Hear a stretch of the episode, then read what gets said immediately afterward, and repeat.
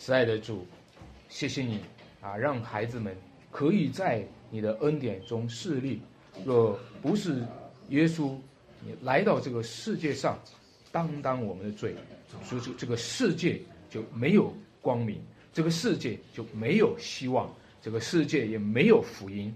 今天这群人成为蒙恩的人，这这群百姓成为啊归于你名下的人，就是你在向世界发出一个福音的宣告，以及向着世界啊彰显一个天国的见证，就是让更多的人可以因着你的恩典，靠主刚强喜乐的来生活。求你帮助我们，求你让我们每一天从主得力。在这个主日，我们继续仰望你，如此祷告，奉主耶稣基督名求，阿门。谢主。我和大家要讲的题目呢，啊，叫做《使徒行前传》。呃，在中国这个文化里面，呃，据说中国的江湖。啊，被分为了有，其中有两个派系哈，啊，可以成为一个呃分明的对比。一个呢叫做洪门啊，鸿蒙呢是一个兄弟的制度啊，加入的人呢都要成为结拜的兄弟。另一个呢叫做青帮啊，青帮的人呢是师徒制度，加入的人呢。啊，都要磕头拜师傅。当然，我们知道，从圣经讲，磕头拜师傅是在拜偶像。同样，结拜兄弟呢，结拜兄弟也是在拜偶像。那但是这两个向度当中呈现出来一个对比，使我们思考今天教会的现状啊，它的缺乏和应有的丰富。各位，教会今天是在哪个向度上比较多呢？就我的理解呢，我觉得教会的向度还是放在了平行的。我们都是弟兄姐妹，教会当中有没有一个线性的、纵向的一个维度呢？是不是我们也是师徒关系呢？是不是意味着今天，哎，你们今天来这里听到啊，是在听一个老师或者一个牧师？来给你们讲到，是不是也意味着是一个师徒的关系呢？其实，在教会当中，长久的弟兄姐妹的这样一个团契的亲密当中，这是非常好的。但是呢，我觉得啊，可能也有一个向度上，就是说我们在纵向的这个维度上的缺乏，以至于在传承上有一些薄弱。只有那些看重师徒的、看重这样一个纵向的维度的这样的一个群体当中，他们的传承的力量就会更强。那这段经文里面，大家会看到这群人叫做使徒，使徒当然就是耶稣的门徒，特别加上他们是有使命的，上帝耶稣基督的特使。所以被叫做使徒，直到今天呢，使徒对于教会仍然是非常重要的。我们每次这个聚会要诵读使徒信经，但并不是每一个教会都会看重使徒信经，也并不是每一个教会都看重使徒的传承。那么这样的话，你就会发现各个教会当中都成为当代教会。而不是一个跨时代的教会，各个教会只是为了当代人，只是考虑啊服侍这一代人，只是考虑啊是这一代人我在这一代当中的见证，并没有考虑跨时代的见证，没有考虑一个历代传承的这样的一个具有传承力量的一间教会。亲爱的弟兄姐妹，今天我们借着使徒的出现。我们来看到有一群人，他们叫使徒，在这段经文里面有一系列十二个使徒的名单。十二个使徒不仅仅是代表着耶稣在当时当地的同工团队，十二个使徒他所代表的是耶稣基督所建立的整个的大公教会的使徒的根基。这样的话，我们今天就应该对使徒有更多的尊重和更多的敬重。我们都读过圣经当中，哈，我假设大家都读过圣经当中有一本书叫做《使徒行传》，对吧？而今天呢，在福音书里面呢，福音书是在《使徒行传》的前面的部分。福音书里面呢，今天所读到的这一段呢，就是什么呢？我们把它叫做《使徒行前传》，因为什么呢？这是《使徒行传》之前的《使徒行传》。这是在耶稣基督颁布大使命之前的大使命，而这个使命呢，所以呢，我们就会看到，尤其这个使命呢，和后来的使命有一点不一样，就是说，后来的使命的大使命是你们要去，是望民做我的门徒，而在这一段不是颁布的大使命，说你们去是望民，你有没有看到？是说这个外邦人的路，你们不要。走，对吧？撒玛利亚人的城，你们不要进，唯独往哪里去？以色列家迷失的羊那里去。所以这段圣经当中所颁布的使命，不是对万国万邦的。这段圣经当中颁布的使命，只是对以色列家的。所以我们把它叫做《使徒行前传》吧，因为使徒在去往万国万邦之前，啊。尤其像保罗是外邦人的使徒，使徒在去往万国万邦之前，首先他是去了以色列；使徒在去往万国万邦之前，首先他是去往犹太人的地方。所以，使徒行传之前有一个耶稣行传，使徒行传之前有一个。在耶稣差遣十二使徒之前，在耶稣差遣所有基督徒整个教会之前，有一个天父对他的圣子基督的差遣。所以主耶稣这么说：“他说，父怎样差遣我，我也照样差遣你们。”我们看到，原来主耶稣基督他来到这个世界上，他就是承受了天父的差遣。耶稣基督来到这个世界上，他就是承受了承受了天赋的差遣，他就是什么呢？他就是这个，所以我们可以这么说，无论是使徒行前传，还是使徒行后传，还是使徒行正传，本质上都是耶稣的形状。无论是任何使徒的形状，本质上都是耶稣的形状。只不过是，前面那部分是耶稣在地上的形状，而到了后来呢，是耶稣到了天上，到了天上差遣圣灵，借着使徒在地上的形状。所以我们说，耶稣的形状包括了他在耶稣在地上的形状，也包括了他在天上借着圣灵、借着使徒的形状，借着一代一代教会宣教的形状。亲爱的弟兄姐妹们，所以这样的话，一代一代的教会历史，在继承着使徒的形状，继承着耶稣的形状，一代一代的师师傅带徒弟，一代一代的牧师带信徒，都是属于耶稣的形状，都是属于耶稣的故事。我今天和大家讲的呢，包括四个四个点哈，那。第一个呢，我会和大家讲关于师徒的传承；第二个，我会和大家讲使徒的权柄；第三，关于叛徒的危险；第四，圣徒的平安。那首先，我们从第一个大点哈开始讲。中国人一直是看重师徒关系的，我们从小看武侠小说。看一些古装电影，基本上都是什么呢？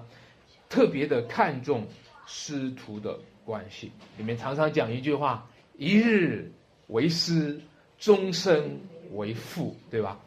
不过在教会当中呢，似乎呢没有这种文化，在教会当中似乎大家有一点更加影响教会的是现在的是个人主义，在个人主义的文化里面，大家其实不怎么看重他的师傅，我不听人的，啊，我只听神的。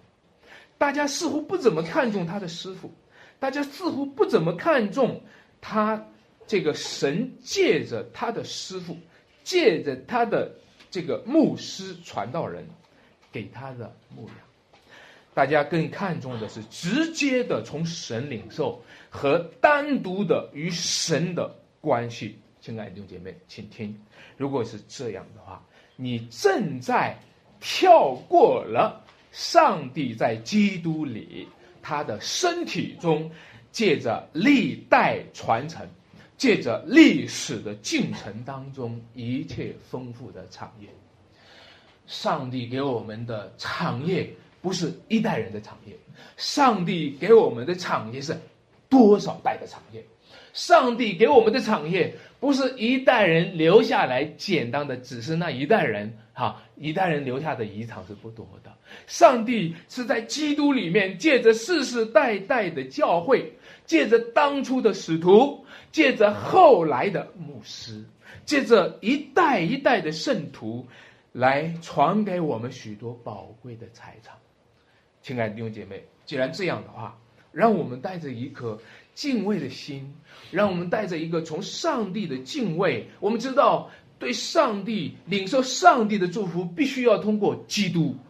我们也知道，领受基督的恩典，也要借着教会。我们也知道，如果领受教会的祝福的话，也要借着使徒，也要借着今天你所领受的各位曾经在你生命当中影响过你的人物。亲爱的弟兄姐妹们，让我今天首先和你讲的是关于犹太人。犹太人，我们应该看重吗？犹太人是不是在我们生命当中曾经带给我们祝福的一个传承者呢？如果我们讲使徒是传承者，牧师是传承者，犹太人是不是我们今天应该敬重的一个传承者呢？因为在上帝的救恩计划当中，有一句话叫做“先是犹太人”。后是希利尼人，这就是告诉我们，我们其实领受的福音、领受的恩典，乃是有一个从犹太人到外邦人的传承的过程。所以主耶稣打发十二使徒的时候，他并不是在这里直接就打发说：“你们要去使万民做我的门徒。”各位，你读今天的经文不是这样讲的。今天这样今今天的经文说：“你们不要去万民那里去，你们。”不要去外邦人那里去，你们要去以色列人那里去。这是什么意思？这是告诉我们说，外邦人并不是理所应当得到救恩的。凭什么我们可以得到救？我们已经习惯了，觉得外邦人可以得到救恩了。这里讲的说，你们外邦人的路，你们不要走；撒玛利亚人的城，你们不要进，唯独往以色列家迷失的羊那里去。有一个女人，她的女儿，她是一个迦南女子，她的女儿被鬼附的甚苦，不断的呼喊耶稣说：“主啊，我女儿被鬼附的甚苦。”耶稣却不理她，然后说一句话：“不好拿儿女的饼丢给狗吃。”所以说外邦人就理所应当的得到上帝的赐福吗？谁说我们理所应当的心诚则灵吗？不是的，亲爱的弟兄姐妹们，你要看到上帝要恩待谁就恩待谁，上帝要怜悯谁就怜悯谁。上帝在永恒的这个计划当中，他首先是拣选了犹太人，救恩是从犹太人出来的。我以前传福音的时候，曾经被人问到，哈，一句话把我给呛住了，哈，一直回答不上来，后来才回过神来。他说：“上帝为什么只拣选亚伯拉罕？上帝为什么拣选以色列人，却不拣选中国人？那是因为你的大中国主义，那是因为你的中国为本、中国为中心的主义在作祟。因为中国人看一切的外国人叫外国人，但是实际上，在上帝的旨意当中，一切的非犹太人都叫外邦人。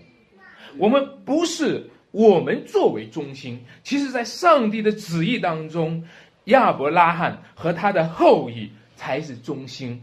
以色列家才是中心，犹太人才是中心。我们今天所信的神不是亚伯拉罕、以撒、雅各的神吗？我们今天所信的神不是以色列的神吗？既然我们所信的神是以色列的神，难道我们不需要承认亚伯拉罕也是我们的祖宗？亲爱的弟兄姐妹们，让我们今天醒悟，让我们明白。外邦人所承受的福音，不过是犹太人杯中溢出来的福分。外邦人所承受的福音是什么？就是什么？本质上就是犹太人的福音分享给了外邦。所以，既然是这样的话，我们今天读圣经就必须去读旧约犹太人的历史。我们就必须去读亚伯拉罕生儿子的家务事。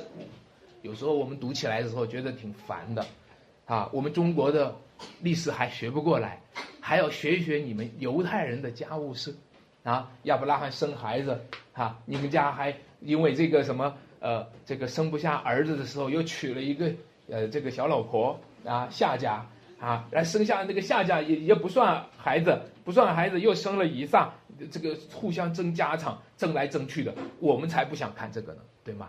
但是你必须看，因为福音就是从他们出来的，福音就是从他们出来的。有时候你读到旧约的历史的时候，你觉得他们翻来覆去，你觉得那些以色列人啊，不断的跌倒，不断的犯罪。你看到大卫的儿子们互相的征战，也像是玄武门、玄武门之变。但是各位。你仍然要带着敬畏的心，因为上帝的旨意是借着犹太人祝福外邦人，地上的望族都要因你得福。这是神对亚伯拉罕说的，神要给亚伯拉罕一个极大的福分。神给亚伯拉罕极大的福分，就是让别人因他得福。今天我们中国人讲的福分，只是神给我福分，就是别人得不到福。但是神给亚伯拉罕的福分，神给犹太人的福分，就是让别人因他得福，甚至他们的跌倒有也成为别人的福分。你知道为什么今天我们可以得到上帝的救恩吗？是因为上帝给犹太人的福分很大，大到一个地步可以分享给外邦人。你知道为什么今天我们可以得到上帝的救恩吗？是因为上帝给犹太人的福分很大，大到一个地步，就让他们跌倒摔了一跤，也成为外邦人的祝福。他们摔了一跤，他们不信主，他们拒绝了耶稣，他们杀死了基督，这是他们的祸，这是他们的跌倒，但是却成为外邦人的福分。各位，我们今天如果要继承失踪的话，我们要承认我们的师父的话，我们首先需要承认犹太人他是外邦人的师傅，犹太人他是黑暗中人的光，他为外邦人成了中保。第二个，如果我们讲到了犹太人，我们就开始讲使徒，在这段经文讲到了十二个使徒，其实和十二个支派成为了一个鲜明的对应。从旧约进到新约，这是一个艰难的过渡。在这个过渡当中，在意味着犹太人真的跌倒了，以色列人真的跌倒了。以色列的十二个支派，他们无法成为根基，他们必须在他们的根基之下再有十二个根基，就是十二个使徒。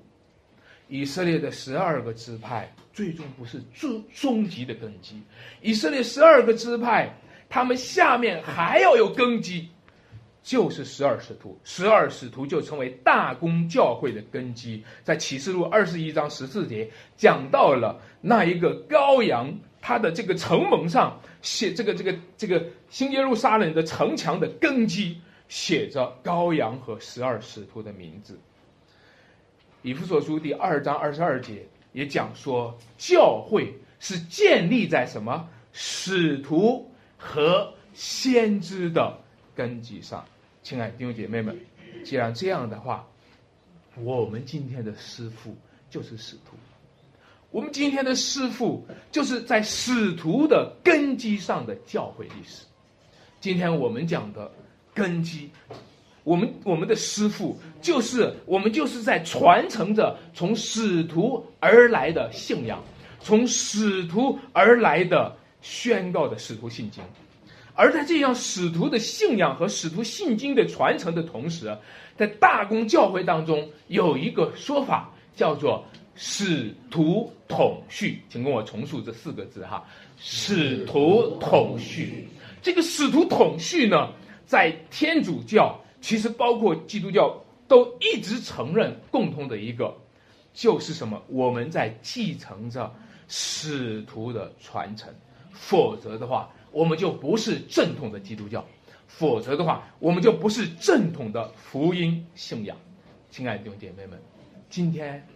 我们仍然在宣告着使徒信仰、使徒信经，来宣告着我们并没有断绝了啊起初传承的根基。那好，犹太人是我们的师傅，使徒是我们的师傅，当然，我们还要说最终极的师傅是谁呢？耶稣基督，耶稣基督是最终的师傅。所谓使徒，虽然在天主教当中称这个使徒，他们可能会把保罗叫做圣保罗，对吧？他们会把彼得叫做圣彼得，把约翰叫做圣约翰，或者他们翻译的圣若望。但是各位使徒的尊贵，终究是一个尊贵的徒弟，请请注意，使徒的尊尊贵，终究是一个尊贵的徒弟。前两天我看了一个电影哈啊，这个王家卫哈导演的电影叫做《一代宗师》，我不知道中间有没有人看过哈。这个《一代宗师》呢，他在这个抗日的背景之下来讲这个中国的功夫、中国的武术。他其实这部电影的这个导演呢，他刻意的就是要描述。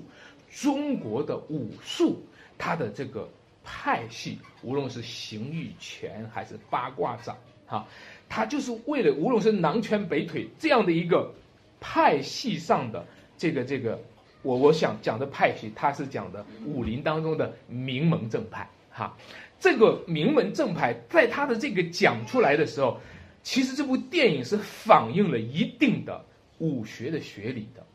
反映了一定的深度的，啊，其实我觉得你看看也也也无妨，啊，呃，就我的理解呢，我发现了中国的武术，中国的功夫呢，它都是有一个宗教性的隐喻的。如果你去看这些电影的时候，武术的电影的时候。那些核心性的东西都是宗教的东西，比如说讲九阴真经，你一听真经就知道应该指圣经了，哈。但是他们是讲佛经的，哈。但是实际上呢，你如果啊接触过、知道一些佛教和道教的东西，中国最高的一些东西就是佛经或者说道德经，对吧？这些东西，而他们就是在这些佛经和道德经里面发展出一系列的武学的一些理论。说到底，中国的武术是什么呢？中国的武术本质上就叫做修炼，本质上叫做修行。所以呢，你看到一个武术，它练到一个最高的境界，练到了第八重了，练到了第九重了。说到底都是修炼和修行。所以你可以看到，在佛家、佛教的这样的一个修炼和修行当中，最后为什么会出来法轮功啊？法轮功就是什么呢？又讲佛教的东西，又把佛教的东西呢，用这种坐在那里打坐的那个过程当中，变成一个修行，这个这个这个内心功法啊，来变成了这样的一种什么呢？所谓中国的武术本质上就是法轮功，啊，各位，如果这样的话，让我和大家来讲，所有中国的这一切的宗教。这一切的宗师们，一代宗师，其实他在这一个宗教性的隐喻当中呢，其实呢，没有谁是真正的宗师。为什么？因为他们当初都是徒弟，当初都是徒弟，只是在这一代当中是宗师。没有谁是真正的宗师，只有一位是真正的从开始就是师傅，只有一位他从开始他就不是谁的徒弟，他一生下来他就不是谁的徒弟。从太初有道，道与神同在，道就是神。从开始他就是宗师，他道成了肉身，他来到这个世界上。他不是从徒弟修啊修啊修成师傅，他不是从徒弟练呀练呀练成师傅，他本来就是师傅。所以耶稣就对那些对门徒说过这样的话：你们不要受拉比的师傅，你们不要受师宗的称号，甚至他说你们不要称呼地上的人为父，因为什么？你们只有一位父，就是那位天上的父，你们也只有一位师宗。就是你们的主，各位亲爱的弟兄姐妹们，让我和大家来讲，谁是真正的宗师？就是主耶稣基督。既然如此的话，所有的宗教当中的宗师本质上是徒弟，只是他们另立一宗，然后成为了一个宗教，然后成为了一个徒弟，成为了师傅，另立一宗，然后。与那一位真正的终极的师傅分庭抗礼，在这个世界上，无论是老子，无论是孔子，无论是释迦牟尼，无论是苏格拉底，都是在徒弟的阶段就预先成为了师傅。他们本来还在做徒弟，像苏格拉底一样，他只是一个爱智者，他只是一个寻求智慧的人，他还是一个学生。但是已经被人家叫做老师了。我在做神学院学生的时候，我已经被很多人叫过老师了。亲爱的弟兄姐妹们，你看到吗？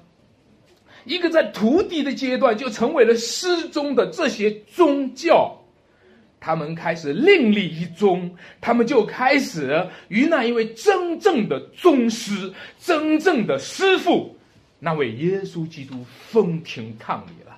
所以今天讲四大宗教，这是对独一。耶稣基督的福音的冒犯。今天有人说啊，宗教都一样，四大宗教，佛教是个宗教，道教是个宗教，伊斯兰教是个宗教，还有你们基督教，这是一个不知道那位终极的师傅耶稣基督，却不知道那些人本身都是徒弟，他们一直在修，他们一直在练，他们一直在学。我们这些做学生的，我们一直在做笔记，我们一直在思考。我们不过是学生，每一个人都不过是学生，却在中国人在外邦世界的文化当中，把他们当做师宗立起来，当做偶像立起来，而以至于人们被这些偶像狼主不能够来到耶稣基督的面前。亲爱的弟兄姐妹，所以每一个做老师的人，每一个以宗师自居的人。我们要小心，我们停止长进；我们要小心，我们成为真理的阻碍；我们要小心，我们由于我们以大师自己而无法回头；我们要小心，我们与耶稣基督分庭抗礼，就成为基督的敌人。唯一的路是什么？就是谦卑，就是回转，就是悔改，就是归向主耶稣基督，成为他的门徒。主耶稣是。我们唯一的师傅，主耶稣也是教会唯一的根基。但是，正因如此，主耶稣打发他徒弟去的时候，你一定要承认他具有的师宗地位。既然主耶稣是唯一的师傅，他所打发过的十二个使徒，他所打发过的使徒，既然名叫使徒，就是他的特使，就是说，你们接待他，就是接待我。那么，既然如此的话，你就要特别的尊重这一些使徒，因为什么呢？因为新新耶路撒冷城墙的根基写着他们的名字。既然如此的话，亲爱的弟兄姐妹们，就让我们看见使徒对我们很重要。同样，今天对你们传福音的人很重要。同样，今天那一些在神的道上能够将耶稣基督阐明的人，对你们很重要。在耶稣基督的真理经过历史的阶段，经过时间岁月的长河的时候，每一代当中，那能够代表着福音向你们传讲神话语的人，对你们很重要。他们对你的牧养，他们对你的教导。其实就代表了主耶稣基督对你的教导，你对他们的尊重，也同步于你们对他的主的尊重。弄到使徒的权威呀，我想今天呢，有两种极向、两极性的一个倾倾向，一种呢就是过分的尊重，啊，这种过分的尊重呢。啊，好像天主教一样看重使徒统序，但是让我说，一切过分尊重使徒的人，其实是想让那种过多出来的尊重给他自己。天主教一直讲使徒统序，他是讲什么呢？他借着使徒统序来讲教皇无误，他是借着使徒统序，你知道吗？我们教皇都是使徒统序留下留下来的，所以你们要尊重使徒的话，就应该尊重使徒留下来的一个一个教皇。所以呢，你们既然尊重使徒，怎样尊重使徒，就应该怎样尊重教皇。所以教皇所说的话绝对是无误的。结果大家都知道，宗教改革的时候出现了到处都是迷信，出现到处都是赎罪券，到处都是炼狱。啊，讲炼狱和这个赎罪券，就像中国人烧纸钱一样的迷信。亲爱的弟兄姐妹，你看到吗？这种过分的尊重呢，其实说到底是为了让人们对使徒的尊重多出来的那一份可以归到他的身上。另外一种迹象呢，是过不尊重，我们不够尊重使徒。我们说使徒也没啥了不起，使徒也没什么大不了，和我们差不多。说这个话的意思，仍然是为了自己被尊重，因为使徒的尊重，如果不给使徒的话，使徒的尊重就有机会给我们。所以那些动辄教会就请来使徒的，那些动辄教会就请来先知的，动辄就来了先知使徒发出什么大预言的，今天都在抢夺那属于使徒的那一份的权柄和尊重。亲爱的弟兄姐妹们，如何去各归所奉呢？我们真是很希望，让使徒的归使徒，让教会的归教会，让牧师的归牧师，让圣徒的归圣徒。我们真是很希望，能够各归所奉的，让每一个人得到他应当的尊重，以至于荣耀归给神，以至于上帝得到应得的荣耀。所以，我们今天要讲的是说，使徒是谁？使徒是耶稣基督的特使。它是整个大公教会的根基。那么，既然如此的话，我们就开始来讲使徒的权柄是仗着什么？凭什么使徒有权柄？凭什么使徒和我们不一样？凭什么使徒今天就高于牧师？凭什么使徒就高于圣徒？凭什么使徒呃就高于教父？凭什么？我想接下来第一个，凭着他与耶稣基督同在的经历，十二个使徒。是和耶稣基督同在、同吃、同住、同生活的人。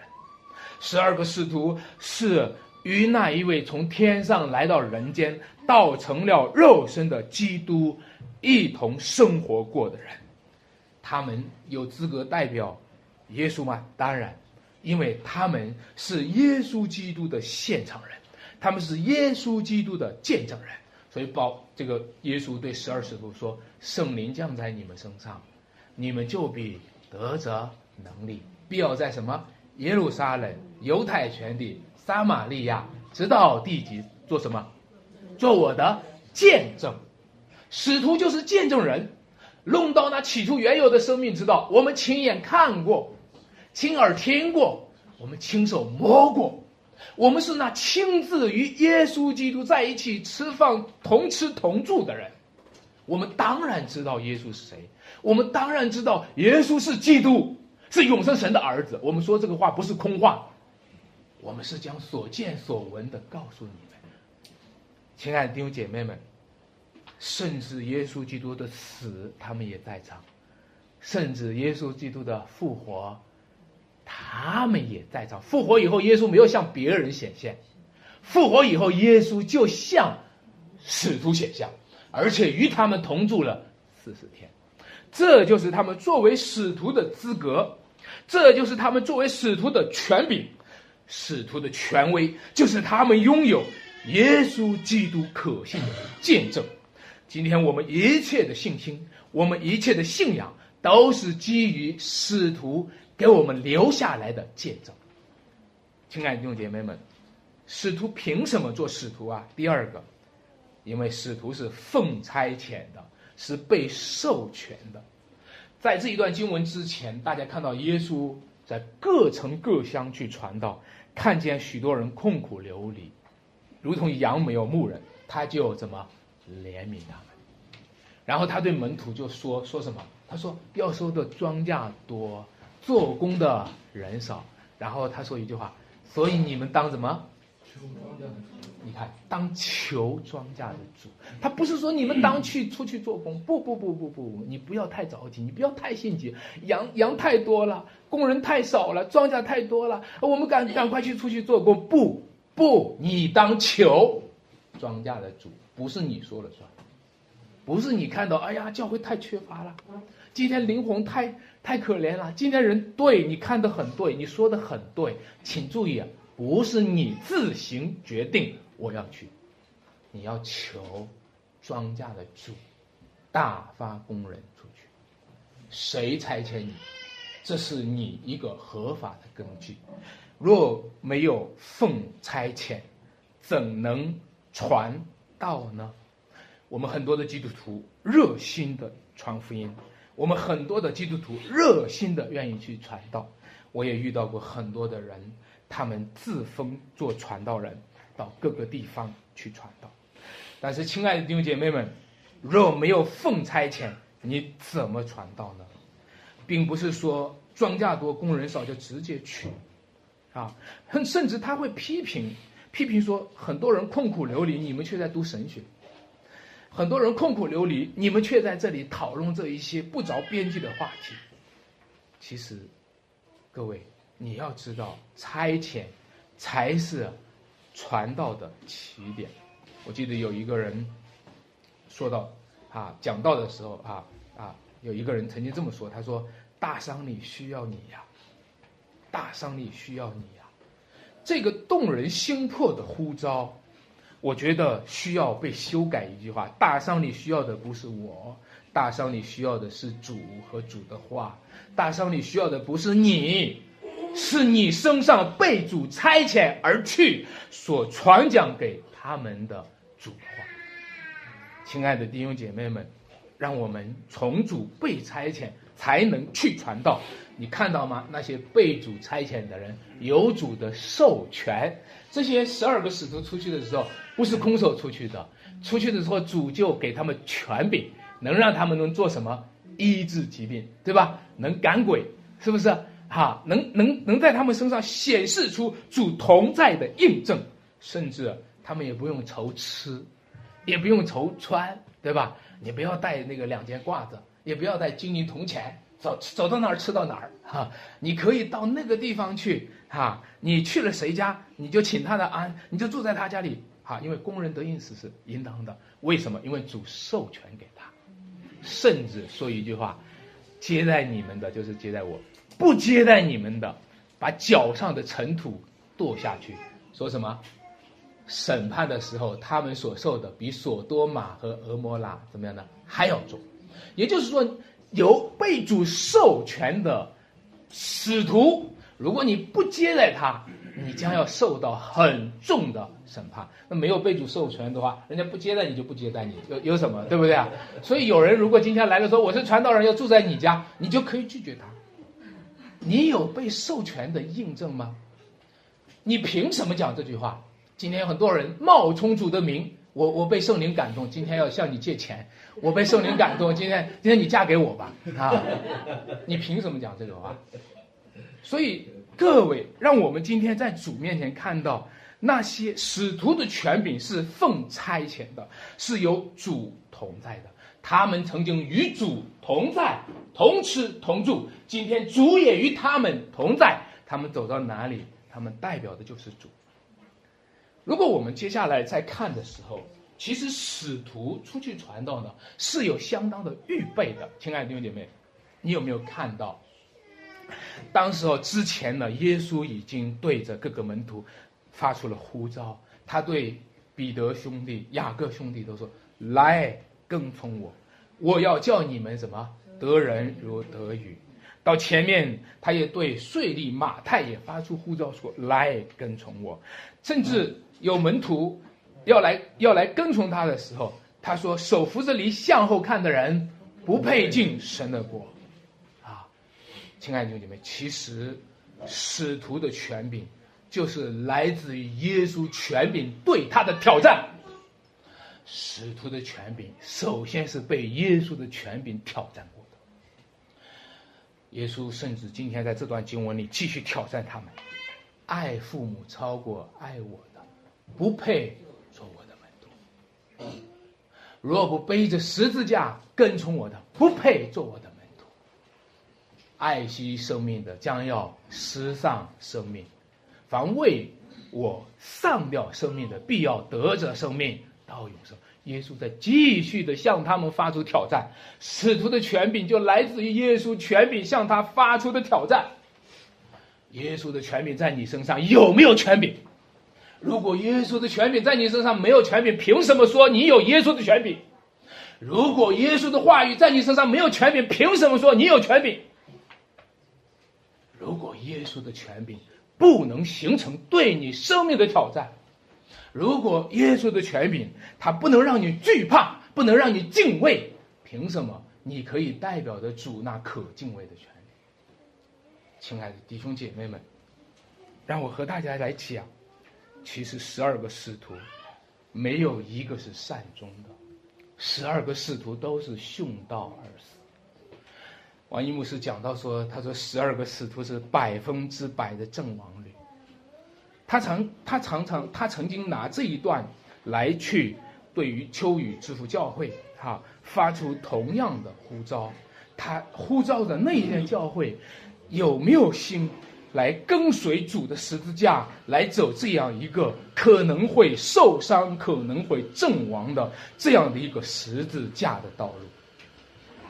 我曾经参加的时候，那一次，王一牧师在讲台上讲的那一句话，使我决定让我愿意委身在那一天教会。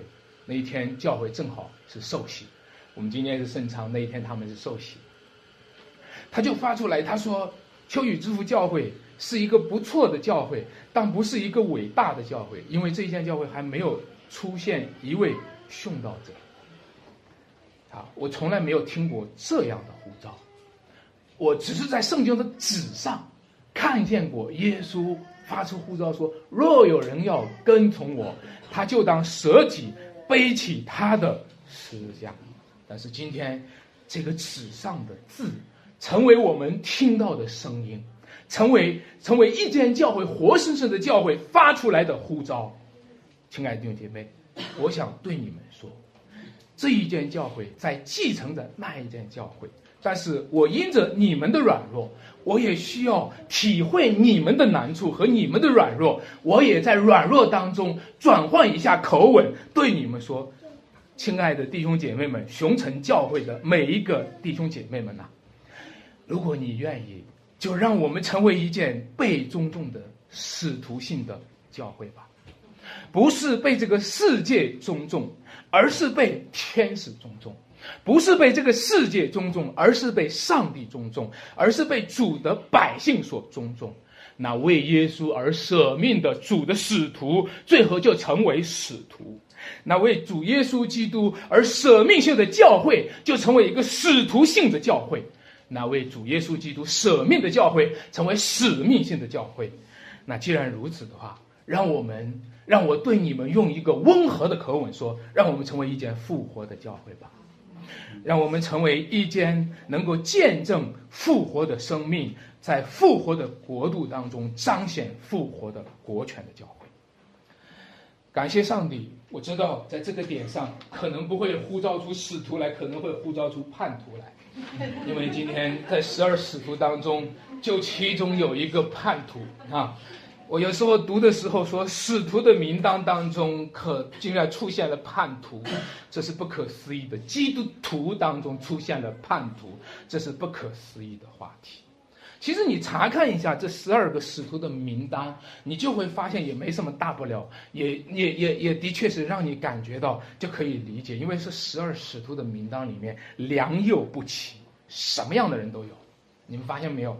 这十二使徒里面啊。你要说说有两对兄弟，要是按照我的想法，有兄弟同时在长老会里是不合法的啊。两对兄弟会不会拉帮结派呀？这可能的呀，对吧？另外，你看后来不是就出现过吗？其中这个雅各和约翰就把他妈也请过来了，过来说让我儿子一个坐在你左边，一个坐在你右边，是不是？这这其他的门徒就恼怒，就愤怒，是不是？你想想，这个不出问题才怪，是不是？然后这里面还有一个是税吏马太，那就汤汤才汤惯了的，一看就是个贪污犯。一看，你想接下来他不会出问题吗？对不对？还有一个是奉瑞党的西蒙，一看就脾气老大，是不是？所以你看这帮人里面，其实不只是犹大可能出问题，我觉得谁都可能出问题，连彼得都出了问题，是不是？所以，亲爱的弟兄姐妹，并不是说十一个人更好，犹大更坏。要是检查一下咱们熊城教会的名单的话，基本上也差不多哈。如若不蒙上帝怜悯，咱们都是犹大哈。所以，今天你会看见教会当中出现跌倒的人，教会当中出现有问题的人是有可能的。甚至你看看这一段使徒的权柄。我刚刚读了那个使徒的权柄，我就想，有多少人会羡慕他，也希望我也将来做个传道人吧，我也将来能够去谁家白吃白住，对吧？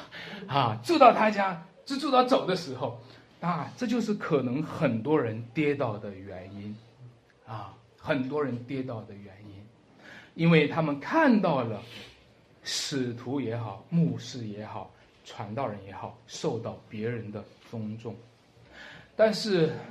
在跟随着这个尊重的地位的时候，啊，却不知不觉的是在贪爱一种可见的权柄，所以使徒成为叛徒有可能，传道人和牧师犯罪也有可能，在我们身上也有隐而未现的罪，只要那个隐而未现的罪这个时候暴露出来，我们就是丑恶的嘴脸。亲爱的弟兄姐妹们，为什么？为什么会有叛徒？其实还有一个原因，就是可能我们在回避十字架。也许我们今天恨不得把教会的中心的十字架给拿掉，就像今天浙江恨不得拆掉十字架一样，就像河南恨不得这个这个恨不得拿掉十字架一样。也许我们作为基督徒恨不得拿掉教会的十字架，恨不得教会讲台上不要提十字架的名字。有多少的教会今天想尽办法的回避十字架，再讲一个荣耀的神学、荣耀的道路？你的信了主以后，就会昌盛发达，就会一人之下，万人之上。亲爱的弟兄姐妹，你不知道你追求的是什么？就像雅各和约翰跑过去说：“主啊，让我们一个坐在你左边，一个坐在你右边。”耶稣问他们：“我所受的喜，你们能受吗？我所喝的杯？”你们能喝吗？你们不知道你们求的是什么。各位，也许我们都在求荣耀，我们都在求好处，但是上帝那承载着满满的荣耀的苦难来到的时候，上帝那承载着满满的荣耀的十字架来到的时候，我们却跌倒了。我觉得为什么人会回避十字架呢？为什么今天的人不要走十字架的道路，想绕过十字架就通往天国？因为大家都有一个虚假的设想，就是想学生高过先生。在下段经文里面说，学生不能高过先生，仆人不能大过主人。但是我我说有很多的基督徒有一个妄想症，都是想学生高过先生。这不是说我们不要进去，这不是说我们不应该有青出于蓝，这不是说基督教一代不如一代肯定的，不是，而是说任何想要高过先生的学生，你有奋斗的精神很好，但是请注意。你高过你现在的老师是有可能的，你绝对不会高过那个终极的老师，就是你的主耶稣基督。任何想要高过主耶稣基督的人，肯定是叛徒。任何想要高过主耶稣基督，他所拣选的十字架的道路，他觉得十字架的道路太愚蠢了。说耶稣啊，你怎么怎么想的？你怎么回事啊？你一定是叛徒。亲爱的弟兄姐妹们，不要自以为聪明。我们不忠于主，就是因为我们自以为聪明；我们不忠于主，就是我们觉得我们比耶稣基督还聪明。但圣经上讲说，上帝用人所当作愚拙的道理拯救那些信的人，神的愚拙总比人智慧。我们今天在主面前。求主给我们愿意降卑下来，愿意跟随主耶稣基督走在这条十字架的道路上。在信仰的道路上，我们可能会遇到可怕的人物，就像你看过《天国》这个天路历程当中，你会遇到形形色色的人物。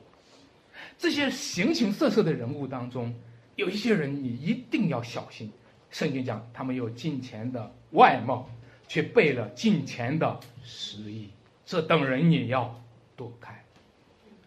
因为圣经说，这等人要躲开，他们像一个坑，他们像一个不显露的坟墓，人走在上面却不知道，可能随时掉下去。但是还有一个比这更可怕的，就是我们跌到坑里面以后，然后悄悄的变成一个坑来坑别人。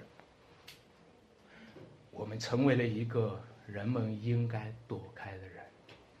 各位，什么样的人躲避十字架，你就躲开他。如果你躲避十字架，你今天已经进入这个可怕的行列。所以，亲爱的弟兄姐妹，让我和大家讲：如果这样的话，上帝仍然会保守他的儿女，保守他的圣徒的平安。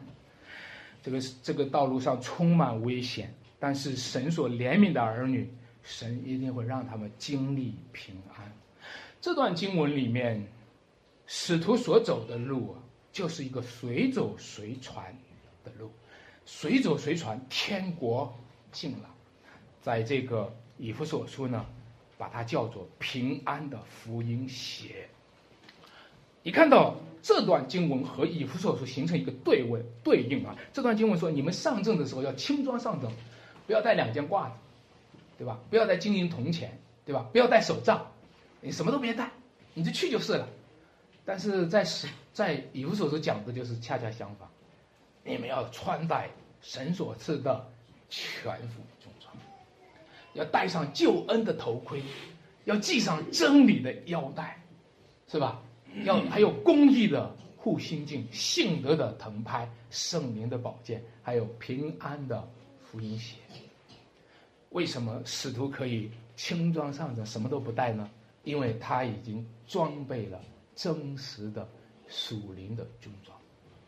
只有那一个真正的穿戴了属灵军装的人，他能够随走随穿，他能够轻装上阵。那么，这样一个穿着平安的福音鞋，走到谁家里面就问他平安。那假如配得平安，平安就临到。他们那假如不配得平安，就临到你们身上，亲爱的弟兄姐妹，我们就是一群穿着平安福音鞋的人，我们就是一群传讲和平福音的和平使者，使人和睦的人有福了。更何况你是使神与人和睦呢？你是成为神人和好的使者呢？凡是分享福音的人。神会让我们经历那奇妙的平安，啊！我们曾经在这个经历过一些危险的时刻，无论是什么时候，如果你一个人，你一个姐妹，你晚上一个人，你坐着打了车，坐在这个，啊，坐在这个这个出租车上，你心里有不安的话，最安全的方式是向他传福音。啊，你你走在这个什么地方？你今天被，啊，我前两天被警察带走了，是吧？你你如果被警察带走的话，最安全的方式向他传福音。啊，经历平安，就是在福音里面的平安。凡是在福音的分享当中，你总会经历奇妙的平安，神的恩典和能力也奇妙的同在。你记得那句话吗？你们要去使万民做我的门徒。后面说，我就常与你们什么同在。那么对平安又怎么定义呢？什么叫做平安呢？你看到世俗的社会当中，传统的中国文化里面，一样在讲平安二字，值千金。但是平安该如何定义呢？其实世俗化的定义里面，往往是一个很肤浅的，啊。很很表象的一种平安，很多的人，很多的基督徒，他们都信主了，他们还是求着这一辈子的平平安安。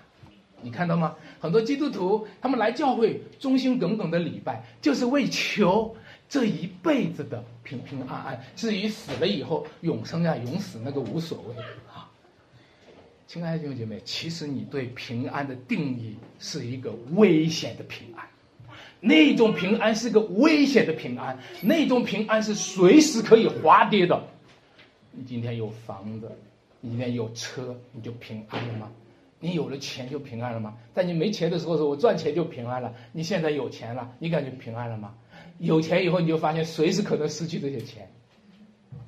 这是一种危险的平安。什么叫做平安？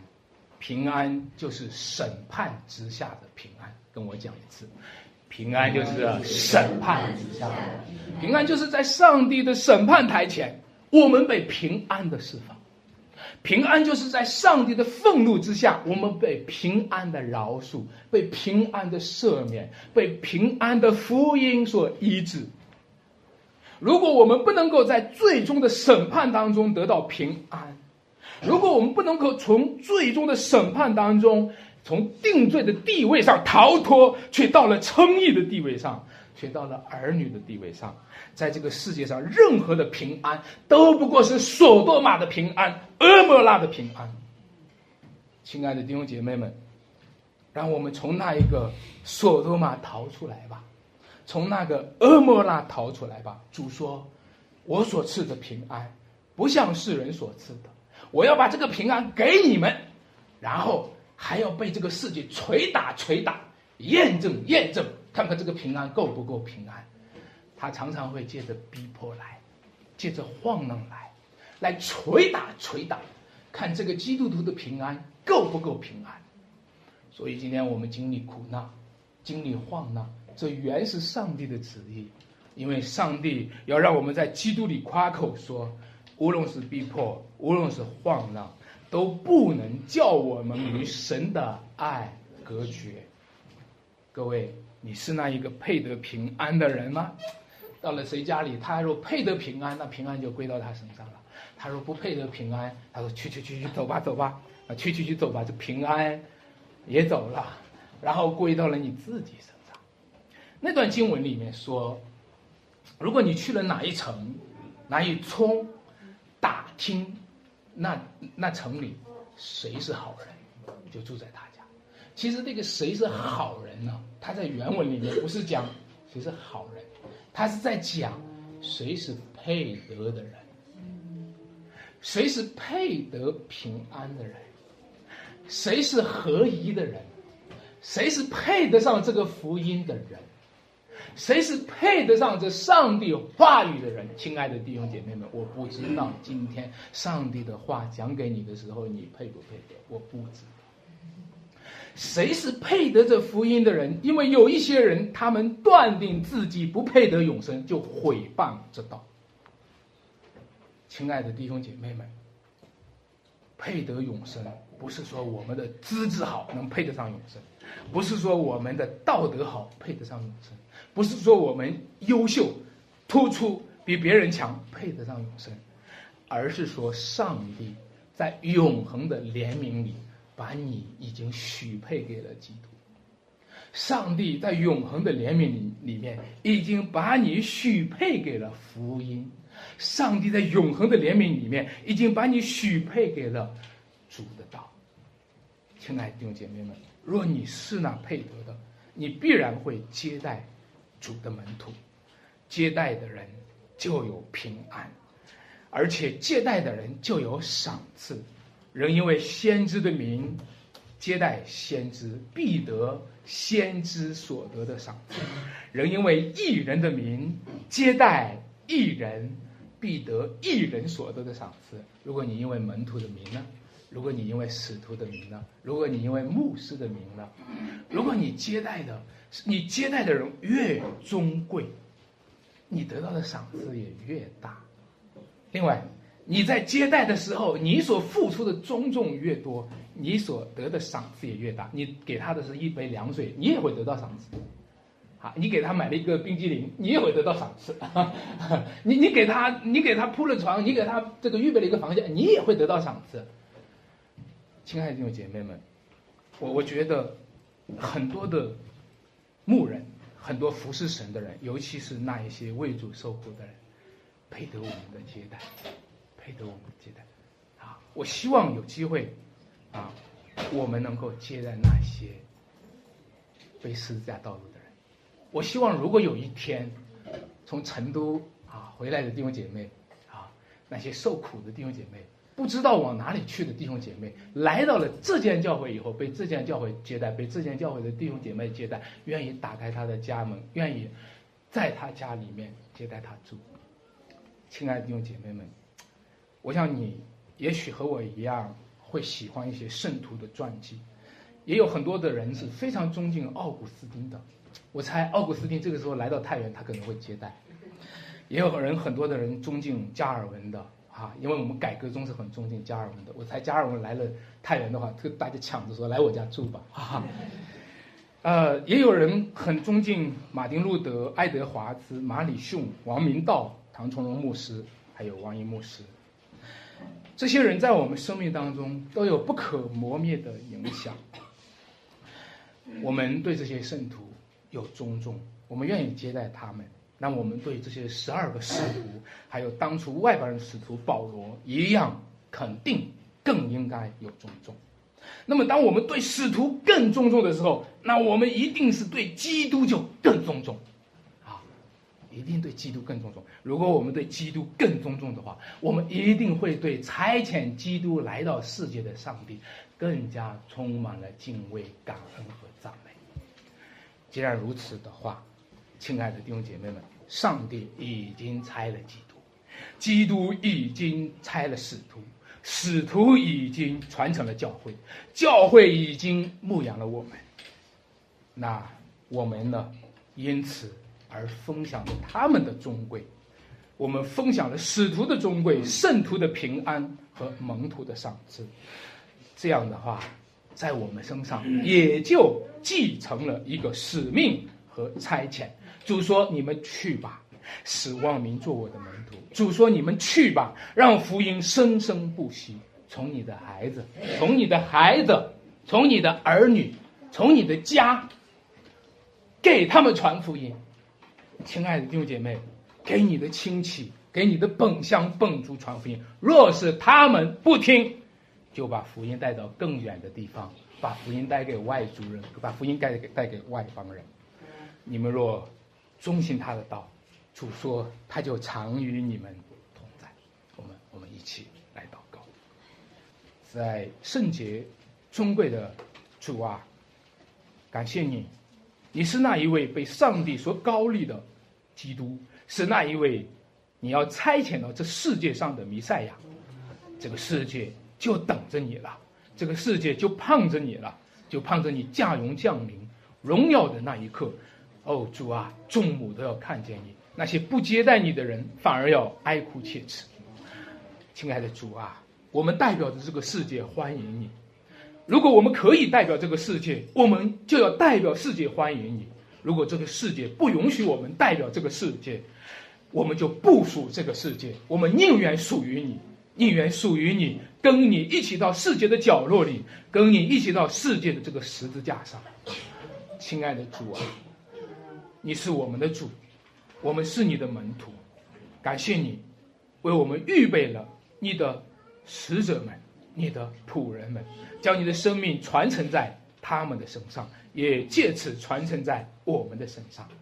主啊，我们就是你的身体，我们就是你的肢体，让我们在哪里也能够变成你的形状，让我们在哪里也能够彰显你的荣光，让我们也活得像一个人，就是耶稣基督里面的新造的人。主啊，求你赐福给我们，求你与我们同在，求你让这一间教会从敬畏的心尊重那历史历代的圣徒们，因因为他们都是你所贵重的。既然如此，主啊，就让我们贵重你所贵重的，主啊，让我们知道你耶稣基督就是一切贵重当中的至宝。感谢赞美主，求你垂听我们的祷告，继续带领我们在主面前敬畏你。这样祷告，奉主耶稣基督名求。Amen.